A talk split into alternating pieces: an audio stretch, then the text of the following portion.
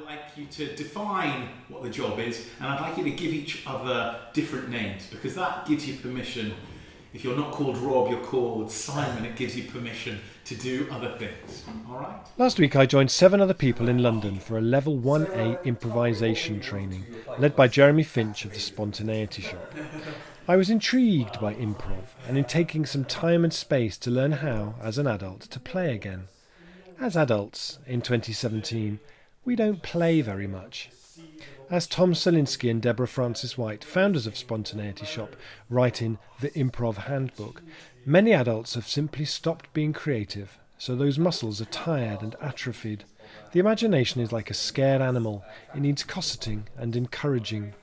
And so there we were, gathered in a room in an arts centre in London, all looking slightly nervous, but ready to cosset and encourage our imaginations. In this podcast, I talked to Jeremy and to some of the people who took part, and I started by asking Jeremy what it was that he had in mind for us that weekend. So, level 1A is an introduction to improvisation. By improvisation, I mean creative collaboration, making stuff up on the spot, often in front of an audience. So, it involves generating material in the moment it also involves engaging with your creative partners, listening, being present. That's the sort of performance aspect, the the zen like in the moment aspect. And then there's another side to it which is understanding story structure and how we create compelling narratives that enchant us or move us or capture our imaginations. Um, so you're both a writer and an actor, but at the same time. So some of the things we do this weekend, I'm getting you to be more of an actor, being in the moment. Some things we did this weekend, I'm getting you to be more in a writer's, almost analytical head, and then sometimes we're putting the two together. If you look down lower down on the, on the qualities that I admire about myself, yeah, it's a psychopath. I, that, that fits well for our, our line point. I mean, do you find you have lots of highs and lots of lows as a result of that? Uh, my name's Bibi. I found the days at the workshop really pleasurable. Um, I had a different thought of what it was going to be before I came, which was to do more with mind perhaps and body uh, interaction and there's more language, but I've, I've enjoyed that. So, and the way we've been using language and using interaction, it's given me lots of thoughts and ideas. Hi, I'm Alex. Yeah, I really enjoyed it. It's nice kind of just doing something a bit different, that kind of adult silliness uh, some of the other guys probably talked about, and being in the moment, kind of doing something that's quite spontaneous, not too, too thought through and planned. Okay, so uh, it's Tony, Tony White. Having done improv previously in a past life in about seven years ago, and actually a little bit more recently at another improv school. I have to say, I found this weekend to be really, really good. Uh, the teacher has been excellent, and the students have really worked well together. It's been good fun. Um, we've learnt, well, I personally have learnt quite a lot uh, about myself and how to do improv better, and yeah, I'm looking forward to the last few uh, remaining hours. I'm Daisy Beckham, um, 27 years old. oh, I found it really great. Um, definitely new. Um, surprised by how much analysis there is, uh, but we work quite well as a group together, I think. Uh, hi, I'm Paolo. I'm 27 years old. Yeah, I've really enjoyed uh, doing an improv class. Um, I wanted to push myself out of my comfort zone and do something a bit different from my everyday life. So um, I thought it'd be good to do this, and yeah, it's not disappointing. Can you make the interviewer's hands show his fear? I mean, so when we say psychopath, how how psychopathic are we? Uh, I think I'm not taught you any new skills or insights. I think a lot of it is remembering, like remembering a playful, open, more childlike state that we have with the people we're most comfortable with in our lives.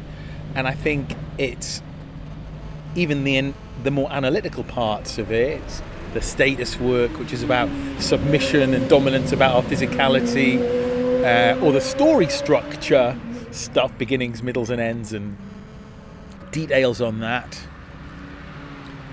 I think we know that. I think that's part of our deep knowledge as, as, as humans, as, as social beings.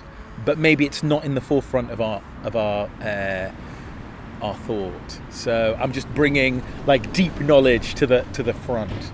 I think the interaction between the group, I think the teacher's been very open and pulled out a very, what I was going to say, homely response from us. Uh, from us. I'll keep that word because I felt at home and I felt it was easy to work with different people. There's a kind of a an absorption in the group that everyone seems to have. What highlights? I, I enjoyed our bee story where we uh, had a bee that went to Africa to meet cousin, had some weird psychedelic initiation rituals. Yeah, I think that, that was one. But I think the whole the whole thing. I was concerned. I think coming that I might find it quite draining and quite hard work. Whereas actually, it's just me. It's really good fun. A lot of and just sparking off people. It's been really good fun. So the reason that I um, kind of decided to come today is a few reasons. Uh, one is kind of a podcast actually. I, I listen to a few comedy podcasts uh, by the Spontaneity Shop, the Guilty Feminist podcast. So um, wanted to do one of their workshops. Um, and then I just wanted kind of an area to play and be silly and learn a few new things. I have been nominated as a murderer of my own wife in one of, one of the one of the plays, and we've seen somebody eat a peasant, not a pheasant. That was also quite good. Uh, and we had chocolate dipped emu or ostrich, I'm not sure which, but so there's been a number. Uh, I think all in all, that's the uh, it, it's just, just how work, well the group has worked together. That's for me because I've seen a number of other groups, and this one has definitely worked very smoothly. Daisy, will you withdraw a weapon from somewhere on on Tarquin's uh, Always felt you know, person? what goes on in a man's own cellar is his own. I think play is learning. It's how we learn, isn't it? Having lots of goes at things. And when learning becomes formal and and institutionalized in our education, that's sometimes where for, for lots of us, even those of us that really like learning like you and me, there's areas that will just shut off and, and we become more and more rigid as we get older and we lose that flexibility and openness. Mm. So doing this sort of stuff again is a remembering of a, a freer state. As adults in a sort of busy city, I think we're very good at staying in our little boxes, and I think we're a bit scared to come out of those boxes. So this gives you an opportunity to come out of your your box and um, just experience something a bit different. Oh, I think it enormously matters that adults make time to play. I think there's such a loss of the playful in adults, feeling, you know, you might look silly or it's a waste of time. And actually, I think it's it's an expansion of the soul. It's a feeling of joy. And you're not playing as a child, you're playing as an adult and finding depths of playfulness in yourself. I think otherwise you just you're working the whole time and it's all about and, you, and even social interactions can become quite kind of planned affairs and things. You're, you're scheduling time, and so just build some time for spontaneity. It's just, yeah, good. Safe space is not necessarily the term that I want to use, but you do have a place where you can let go and not follow the rule, not conform to what is normally expected of you as an adult. That's for sure. So yeah, it's uh, from that perspective, it's been quite good fun. It's been liberating, exhilarating. Uh, personally, I wanted to come and, and get a better grasp of accepting other people's ideas because this is what improv's about. It's about supporting, making your, the other person look good, and you do that by supporting what ideas they put out there. And for me, that was part of the, yeah, that, that's what improv is for me at the moment. It's just being a better listener, and hopefully that's starting to uh, to bear fruit.